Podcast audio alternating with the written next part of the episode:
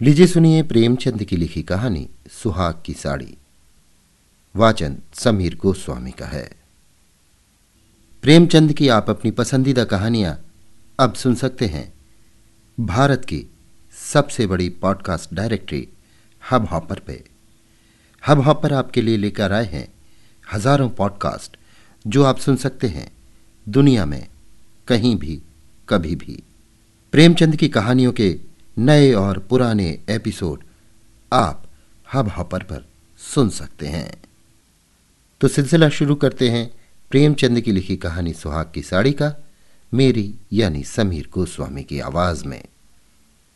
यह कहना भूल है कि दाम्पत्य जीवन के लिए स्त्री पुरुष के स्वभाव में मेल होना आवश्यक है।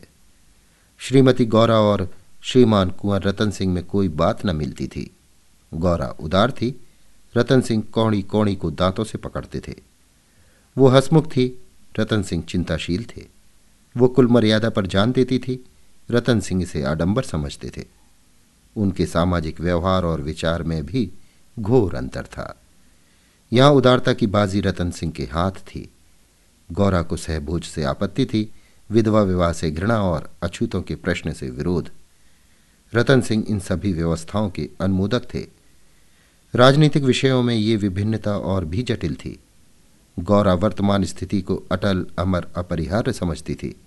इसलिए वो नरम, गरम, कांग्रेस, स्वराज होम रूल सभी से विरक्त थी, कहती, ये मुट्ठी भर पढ़े लिखे आदमी क्या बना लेंगे? चने कहीं भाड़ फोड़ सकते हैं? रतन सिंह पक्के आदर्शवादी थे। राजनीतिक सभा की पहली पंक्तियों में बैठने वाले, कर्म क्षेत्र में सबसे पहले कदम उठाने वाले, स्वदेश व्रतधारी और बहिष्कार के पूरे अनुयायी। इतनी विषमताओं पर भी उनका दाम्पत्य जीवन सुखमय था। कभी कभी उनमें मतभेद अवश्य हो जाता था, पर वे समीर के वे झोंके थे, जो स्थिर जल को हल्की हल्की लहरों से आभूषित कर देते हैं। वे प्रचंड झोंके नहीं, जिनसे सागर विप्लव क्षेत्र बन जाता है। थोड़ी सी सादिच्छा, सारी विषमताओं और मतभेदों का प्रतिकार कर देती थी। विदेशी कपड़ों की होलियाँ जलाई जा रही थी। स्वयं सेवकों के जत्थे, भिखारियों की भांति, द्वारों पर खड़े हो होकर विलायती कपड़ों की भिक्षा मांगते थे। और ऐसा कदाचित ही कोई द्वार था, जहाँ उन्हें निराश होना पड़ता हो। खद्दर और गाढ़े के दिन फिर गए थे। नयन सुख, नयन दुख, मलमल और तंजेब तनबेद हो गए थे। रतन सिंह ने आकर गौरा से कहा, लाओ अब सब विदेशी कपड़े संदूक से निकाल दो। दे दूँ। गौरा। अरे तो इसी घड़ी कोई साइत निकली जाती है? फिर कभी दे देना। रतन, वाह, लोग द्वार पर खड़े कोलाहल मचा रहे हैं, और तुम कहती हो, फिर कभी दे देना। गौरा तो ये कुंजी लो, निकाल कर दे दो। मगर ये सब है लड़कों का खेल। घर फूंकने से स्वराज्य ना कभी मिला है और न मिलेगा। रतन, मैंने कल ही तो इस विषय पर तुमसे घंटों सिरपच्ची की थी। और उस समय तुम मुझसे सहमत हो गई थी। आज तुम फिर वही शंकाएँ करने लगी। गौरा, मैं तुम्हारे अप्रसन्न हो जाने के डर से चुप हो गई थी। रतन अच्छा शंकाएँ फिर कर लेना। इस समय जो करना है वो करो। गौरा, लेकिन मेरे कपड़े तो ना लोगे ना? रतन, सब देने पड़ेंगे। विलायत का एक सूत भी घर में रखना मेरे प्राण को भंग कर देगा। इतने में राम टहल साइस ने बाहर से पुकारा। सरकार लोग जल्दी बचा रहे हैं। कहते हैं, अभी कई मोहल्लों का चक्कर लगाना है। कोई गाढ़े का टुकड़ा हो तो मुझे भी मिल जाए। मैंने भी अपने कपड़े दे दिए। केसर मेहरी कपड़ों की एक गठरी लेकर बाहर जाती हुई दिखाई दी। रतन सिंह ने पूछा, क्या तुम भी अपने कपड़े देने जाती हो? केसर ने लजाते हुए कहा, हाँ, सरकार। जब देश छोड़ रहा है तो मैं कैसे पहनूं? रतन सिंह ने गौरा की ओर आदेशपूर्ण नेत्रों से देखा। अब वो विलंब न कर सकी। लज्जा से सिर झुकाए संदूक खोलकर कपड़े निकालने लगी। एक संदूक खाली हो गया तो उसने दूसरा संदूक खोला। उसमें सबसे ऊपर एक सुंदर रेशमी सूट रखा हुआ था, जो कुंवर साहब ने किसी अंग्रेज़ी कारखाने में सिलाया था। गौरा ने पूछा क्या सूट भी निकाल दूँ? रतन। हाँ हाँ, इसे किस दिन के लिए रखोगी? गौरा। यदि मैं ये जानती कि इतनी जल्दी हवा बदलेगी तो कभी ये सूट न बनवाने देती। सारे रुपए खून हो गए। रतन सिंह ने कुछ उत्तर न दिया। तब गौरा ने अपना संदूक खोला और जलन के मारे स्वदेशी, विदेशी सभी कपड़े निकाल निकाल कर फेंकने लगी। वो आवेश प्रवाह में आ गई। उनमें कितनी ही बहुमूल फैंसी जैकेट और साड़ियाँ थीं, जिन्हें किसी समय पहनकर वो फूली न समाती थी। बाज बाज साड़ियों के लिए तो उसे रतन सिंह से बार बार तकाजे करने पड़े थे, पर इस समय सब की सब आँखों में खटक रही थी। रतन सिंह उसके भावों को ताड़ रहे थे। स्वदेशी कपड़ों का निकाला जाना उन्हें अखर रहा था, पर इस समय चुप रहने ही में कुशल समझते थे। तिस पर भी दो एक बार वाद विवाद की नौबत आ ही गई। एक बनारसी साड़ी के लिए तो वे झगड़ बैठे। उसे गौरा के हाथों से छीन लेना चाहा, पर गौरा ने एक न मानी, निकाल ही फेंका। सहसा संदूक में से एक केसरिया रंग की तंजेब की साड़ी निकल आई, जिस पर पक्के आंचल और पल्ले टके हुए थे। गौरा ने उसे जल्दी से लेकर अपनी गोद में छिपा लिया। रतन सिंह ने पूछा, कैसी साड़ी है? गौरा, कुछ नहीं, तंजेब की साड़ी है। आंचल पक्का है? रतन। तंजेब की है, तब तो ज़रूर ही विलायती होगी। उसे अलग क्यों रख लिया? क्या वो बनारसी साड़ियों से अच्छी है? गौरा, अच्छी तो नहीं है, पर मैं इसे न दूँगी। रतन, वाह, विलायती चीज़ को मैं न रखने दूँगा। लाओ इधर। गौरा, नहीं, मेरी खातिर से इसे रहने दो। रतन, तुमने मेरी खातिर से एक भी चीज़ न रखी, मैं क्या तुम्हारी खातिर करूँ? गौरा। पैरों पड़ती हूँ, जिद ना करो।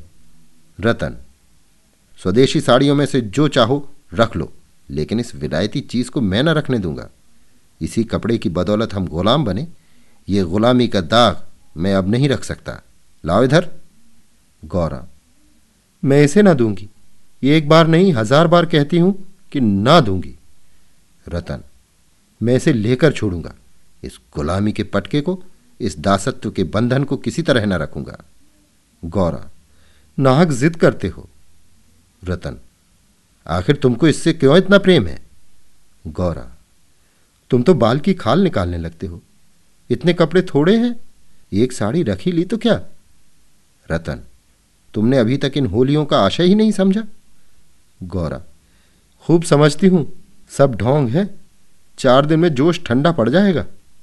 रतन तुम केवल इतना बतला दो कि ये साड़ी तुम्हें क्यों इतनी प्यारी है? तो शायद मैं मान जाऊँ। गौरा, ये मेरी सुहाग की साड़ी है। रतन, जरा देर सोचकर। तब तो मैं इसे कभी न रखूँगा। मैं विदेशी वस्त्र को यह शुभ स्थान नहीं दे सकता। इस पवित्र संस्कार का ये अपवित्र स्मृति चिन्ह घर में नहीं रख सकता। मैं इसे सबसे पहले होली की भेंट करूँगा। लोग कितने हद बुद्धि हो गए थे कि ऐसे शुभ कार्यों में भी विदेशी वस्तुओं का व्यवहार करने में संकोच न करते थे। मैं इसे अवश्य होली में दूँगा। घोरा, कैसा हसुगुन मुँह से निकालते हो? रतन, ऐसी सुहाग की साड़ी का घर में रहना ही अशकुन, अमंगल, अनिष्ट और अनर्थ है। गौरा, यो चाहे ज़बरदस्ती छीन ले जाओ, पर खुशी से न दूँगी। रतन तो फिर मैं ज़बरदस्ती ही करूँगा, मजबूरी है। ये कहकर वो लपके की गौरा के हाथों से साड़ी छीन लू। गौरा ने उसे मजबूती से पकड़ लिया और रतन सिंह की ओर कातर नेत्रों से देखकर कहा, तुम्हें मेरे सिर की कसम, केसर मेहरी बोली, बहू जी की इच्छा है तो रहने दीजिए। रतन सिंह के बढ़े हुए हाथ रुक गए, मुख मलिन हो गया, उदास होकर बोले, मुझे अपना व्रत तोड़ना पड़ेगा। प्रतिज्ञा पत्र पर झूठे हस्ताक्षर करने पड़ेंगे। खैर यही सही। शाम हो गई थी। द्वार पर स्वयं सेवक गण शोर मचा रहे थे। कुंवर साहब, जल्दी आइए। श्रीमती जी से भी कह दीजिए, हमारी प्रार्थना स्वीकार करें। बहुत देर हो रही है। उधर रतन सिंह असमंजस में पड़े हुए थे कि प्रतिज्ञा पत्र पर कैसे हस्ताक्षर करूँ। विदेशी वस्त्र घर में रखकर स्वदेशी व्रत का पालन क्यों कर होगा? आगे कदम बढ़ा चुका हूँ, पीछे नहीं हट सकता। लेकिन प्रतिज्ञा का अक्षरशाह पालन करना अभीष्ट भी तो नहीं, केवल उसके आशय पर लक्ष्य रहना चाहिए। इस विचार से मुझे प्रतिज्ञा पत्र पर हस्ताक्षर करने का पूरा अधिकार है। त्रिया हट के सामने किसी की नहीं चलती। यूँ चाहूँ तो एक ताने में काम निकल सकता है, पर उसे बहुत दुख होगा। बड़ी भावुक है। उसके भावों का आदर करना मेरा कर्तव्य है। गौरा भी चिंता में डूबी हुई थी। सुहाग की साड़ी सुहाग का चिन्ह है। उसे आग कितनी अशकुन की बात है। ये कभी कभी बालकों की भांति जिद करने लगते हैं। अपनी धुन में किसी की सुनते नहीं। बिगड़ते हैं तो मानो मुँह ही नहीं सीधा होता। लेकिन वे बेचारे भी तो अपने सिद्धांतों से मजबूर हैं। झूठ से उन्हें घृणा है। प्रतिज्ञा पत्र पर झूठी स्वीकृति लिखनी पड़ेगी। उनकी आत्मा को बड़ा दुख होगा। घोर धर्म संकट में पड़े होंगे।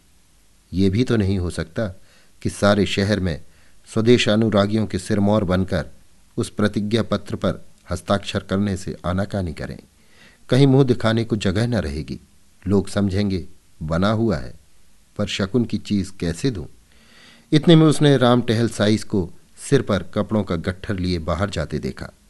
केसर मेहरी भी एक गट्ठर सिर पर रखे हुई थी। पीछे पीछे रतन सिंह हाथ में प्रतिज्ञा पत्र लिए जा रहे थे। उनके चेहरे पर ग्लानी की झलक थी, जैसे कोई सच्चा आदमी झूठी गवाही देने जा रहा हो। गौरा की ओर देखकर उन्होंने आँखें फेर ली और चाहा कि उसकी निगाह बचाकर निकल जाऊँ। गौरा को ऐसा जान पड़ा कि उनकी आँखें डबडबाई हुई हैं। वो राह रोक कर बोली, जरा सुनते जाओ, रतन। जाने दो, दिख ना करो। लोग बाहर खड़े हैं उन्होंने चाहा कि पत्र को छिपा लूँ, पर गौरा ने उनके हाथ से छीन लिया। उसे गौर से पढ़ा और एक क्षण चिंता मग्न रहने के बाद बोली वो साड़ी भी लेते जाओ। रतन, रहने दो। अब तो मैंने झूठ लिख ही दिया। गौरा, मैं क्या जानती थी कि तुम ऐसी कड़ी प्रतिज्ञा कर रहे हो? रतन, ये तो मैं तुमसे पहले कह चुका था। गौरा, मेरी भूल थी। क्षमा कर दो और इसे लेते जाओ। रतन, जब तुम इसे देना आशाकुन समझती हो तो रहने दो। तुम्हारी खातिर थोड़ा सा झूठ बोलने में मुझे कोई आपत्ति नहीं है। गौरा, नहीं लेते जाओ। अमंगल के भय से तुम्हारी आत्मा का हनन नहीं करना चाहती। ये कहकर उसने अपनी सुहाग की साड़ी उठाकर पति के हाथों में रख दी। रतन ने देखा, गौरा के चेहरे पर एक रंग आता है, एक रंग जाता है। जैसे कोई रोगी अंतरस्थ विषम वेदना को तबाने की चेष्टा कर रहा हो। उन्हें अपनी अहृदयता पर लज्जा आई। हा, केवल अपने सिद्धांत की रक्षा के लिए अपनी आत्मा के सम्मान के लिए मैं इस देवी के भावों का वध कर रहा हूँ। यह अत्याचार है। साड़ी गौरा को देकर बोले, तुम इसे रख लो। मैं प्रतिज्ञा पत्र को फाड़े डालता हूँ। गौरा ने दृढ़ता से कहा, तुम ना ले जाओगे तो मैं खुद जाकर दे आऊँगी। रतन सिंह विवश हो गए। साड़ी ली और बाहर चले आए। उसी दिन से गौरा के हृदय पर एक बोझ सा रहने लगा। वो दिल बहलाने के लिए नाना उपाय करती। जलसों में भाग लेती, सैर करने जाती, मनोरंजक पुस्तकें पढ़ती। यहाँ तक कि कई बार नियम के विरुद्ध थिएटरों में भी गई। किसी प्रकार की अमंगल कल्पना को शांत करना चाहती थी। पर यह आशंका एक मेघमंडल की भांति उसके हृदय पर छाई रहती थी। जब एक पूरा महीना गुजर गया और उसकी मानसिक वेदना दिनों दिन बढ़ती ही गई तो कुंवर साहब ने उसे कुछ दिनों के लिए अपने इलाके पर ले जाने का निश्चय किया। उसका मन उन्हें, उनके आदर्श प्रेम का नित्य तिरस्कार किया करता था। वो अक्सर देहातों में प्रचार का काम करने जाया करते थे, पर अब अपने गाँव से बाहर न जाते, या जाते तो संध्या तक ज़रूर लौट आते। उनकी एक दिन की देर, उनका साधारण सिरदर्द और जुकाम उसे अव्यवस्थित कर देते थे। वो बहुधा बुरे स्वप्न देखा करती, किसी अनिष्ट के काल्पनिक अस्तित्व की छाया उसे अपने चारों ओर मंडराती हुई प्रतीत होती थी। वो तो देहात में पड़ी आशंकाओं की कठपुतली बनी हुई थी। इधर उसकी सुहाग की साड़ी, स्वदेश प्रेम की वेदी पर भस्म होकर ऋषि प्रदायनी भभूत बनी हुई थी। दूसरे महीने के अंत में रतन सिंह उसे लेकर लौट आए। गौरा को वापस आए तीन चार दिन हो चुके थे, पर असबाब के संभालने और नियत स्थान पर रखने में वो इतनी व्यस्त रही कि घर से बाहर न निकल सकी थी। कारण ये था कि केसर मेहरी उसके जाने के दूसरे ही दिन छोड़कर चली गई थी और अभी उतनी चतुर दूसरी मेहरी मिली न थी। कुंवर साहब का साइस राम टहल भी छोड़ गया था। बेचारे कोचवान को साइस का भी काम करना पड़ता था। संध्या का समय था। गौरा बरामदे में बैठी आकाश की ओर एक टक होकर ताक रही थी। चिंताग्रस्त प्राणियों का एकमात्र यही अवलंब है। सहसा रतन सिंह ने आकर कहा, चलो आज तुम्हें स्वदेशी बाज़ार की सैर करा लावें। ये मेरा प्रस्ताव था, पर चार दिन यहाँ आए हो गए, उधर जाने का अवकाश ही न मिला। गौरा, मेरा तो जाने को जी नहीं चाहता। यहीं बैठकर कुछ बातें करो। रतन, नहीं, चलो देख आवे। एक घंटे में लौट आवेंगे? अंत में गौरा राज़ी हो गई। इधर महीनों से बाहर न निकली थी। आज उसे चारों तरफ़ एक विचित्र शोभा दिखाई दी। बाज़ार कभी इतनी रौनक पर न था। वो स्वदेशी बाज़ार में पहुँची तो जुलाहों और कोरियों को अपनी अपनी दुकानें सजाए बैठे देखा। सहसा एक वृद्ध कोरी ने आकर रतन सिंह को सलाम किया। रतन सिंह चौंक कर बोले, राम टहल, तुम अब कहाँ हो? राम टहल का चेहरा श्री संपन्न था। उसके अंग अंग से आत्मसम्मान की आभा झलक रही थी। आँखों में गौरव ज्योति थी। रतन सिंह को कभी अनुमान न हुआ था कि अस्तबल साफ़ करने वाला बुढ़ा राम टहल इतना सौम इतना भद्र पुरुष है। वो बोला, सरकार, अब तो अपना कारोबार करता हूँ। जब से आपकी गुलामी छोड़ी, तब से अपने काम में लग गया। आप लोगों की निगाह हम गरीबों पर हो गई, हमारा भी गुजर हो रहा है। नहीं तो आप जानते ही हैं कि किस हालत में पड़ा हुआ था। जात का कोरी हूँ, पर पापी पेट के लिए चमार बन गया था। रतन तो भाई, अब मुँह मीठा कराओ। ये बाज़ार लगाने की मेरी ही सलाह थी। बिक्री तो अच्छी होती है। राम टहल हाँ सरकार, आजकल खूब बिक्री हो रही है। माल हाथों हाथ उड़ जाता है। यहाँ बैठते हुए एक महीना हो गया, पर आपकी कृपा से लोगों के चार पैसे थे, वे बेबाक हो गए। भगवान की दया से रूखा सूखा भोजन भी दोनों समय मिल जाता है, और क्या चाहिए? मालकिन की सुहाग की साड़ी का होली में आना कहिए, और बाज़ार का चमकना कहिए। लोगों ने कहा, जब इतने बड़े आदमी होकर ऐसे शकुन की चीज़ की परवाह नहीं करते तो फिर हम विदेशी कपड़े क्यों रखें? जिस दिन होली जली है, उसके दो तीन दिन पहले ही सरकार इलाके पर चले गए थे। उसके पहले भी सरकार कई दिनों तक घर में बहुत कम निकलते थे। मैं तो यही कहूँगा कि ये सारी माया उसी सुहाग की साड़ी की है। इतने में एक अधेड़ स्त्री गौरा के सामने आकर बोली, बहू जी, मुझे भूल तो नहीं गई? गौरा ने सिर उठाया तो सामने केसर मेहरी खड़ी थी। वो सुंदर साड़ी पहने हुए थी। हाथ पाँव में मामूली गहने भी थे। चेहरा खिला हुआ था। स्वाधीन जीवन का गौरव एक एक भाव से प्रस्फुटित हो रहा था। गौरा ने कहा, इतनी जल्दी भूल जाऊँगी? अब कहाँ हो? हमें लौटने भी ना दिया, बीच में ही उड़ भागी? केसर, क्या करूँ सरकार? अपना काम चलते देखकर सबर न हो सका। जब तक रोज़गार न चलता था, तब तक लाचारी थी। पेट के लिए सेवा, टहल, कर्म, कुकरम सब ही करना पड़ता था। पर अब आप लोगों की दया से हमारे भी दिन लौटे हैं। अब दूसरा काम नहीं किया जाता। अगर बाज़ार का यही रंग रहा तो अपनी कमाई खाए ना चुकेगी। ये सब आपकी साड़ी की महिमा है। उसकी बदौलत हम गरीबों के कितने ही घर बस गए। एक महीना पहले इन दुकान वालों में से किसी को रोटियों का ठिकाना न था। कोई साइसी करता था, कोई तासे बजाता था। यहाँ तक कि कई आदमी मेहतर का काम करते थे। कितने ही भीख मांगते थे। अब सब अपने धंधे में लग गए हैं। सच पूछो तो तुम्हारी सुहाग की साड़ी ने हमें सुहागिन बना दिया।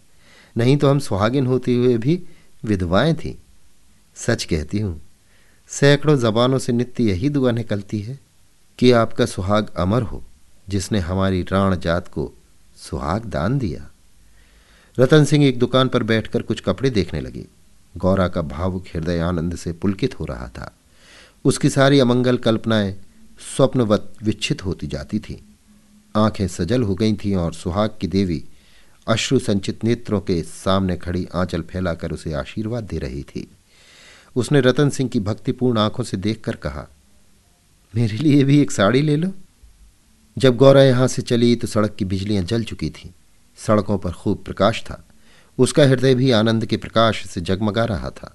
रतन सिंह ने पूछा, सीधे घर चलूँ? गौरा, नहीं, छावनी की तरफ़ होते चलो। रतन, बाज़ार खूब सजा हुआ था। गौरा, यहाँ ज़मीन लेकर एक स्थायी बाज़ार बनवा दो। स्वदेशी कपड़ों की दुकानें हो और किसी से किराया न लिया जाए। रतन, बहुत खर्च पड़ेगा।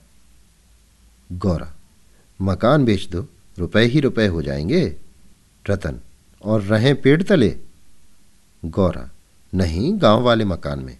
रतन, सोचूँगा, गौरा, जरा देर में। इलाके भर में खूब कपास की खेती कराओ। जो कपास बोए उसकी बेकार माफ़ कर दो। रतन हाँ तदबीर अच्छी है, दूनी उपज हो जाएगी। गौरा, कुछ देर सोचने के बाद, लकड़ी बिना दाम दो तो कैसा हो? जो चाहे चरखे बनवाने के लिए काट ले जाए। रतन, लूट मच जाएगी। गौरा, ऐसी बेईमानी कोई ना करेगा। जब उसने गाड़ी से उतरकर घर में कदम रखा तो चित्त शुभ कल्पनाओं से प्रफुल्लित हो रहा था। मानो कोई बछड़ा खूंटे से छूटकर किलौले कर रहा हो। अभी आप सुन रहे थे प्रेमचंद की लिखी कहानी, सुहाग की साड़ी। वाचन समीर गोस्वामी का था।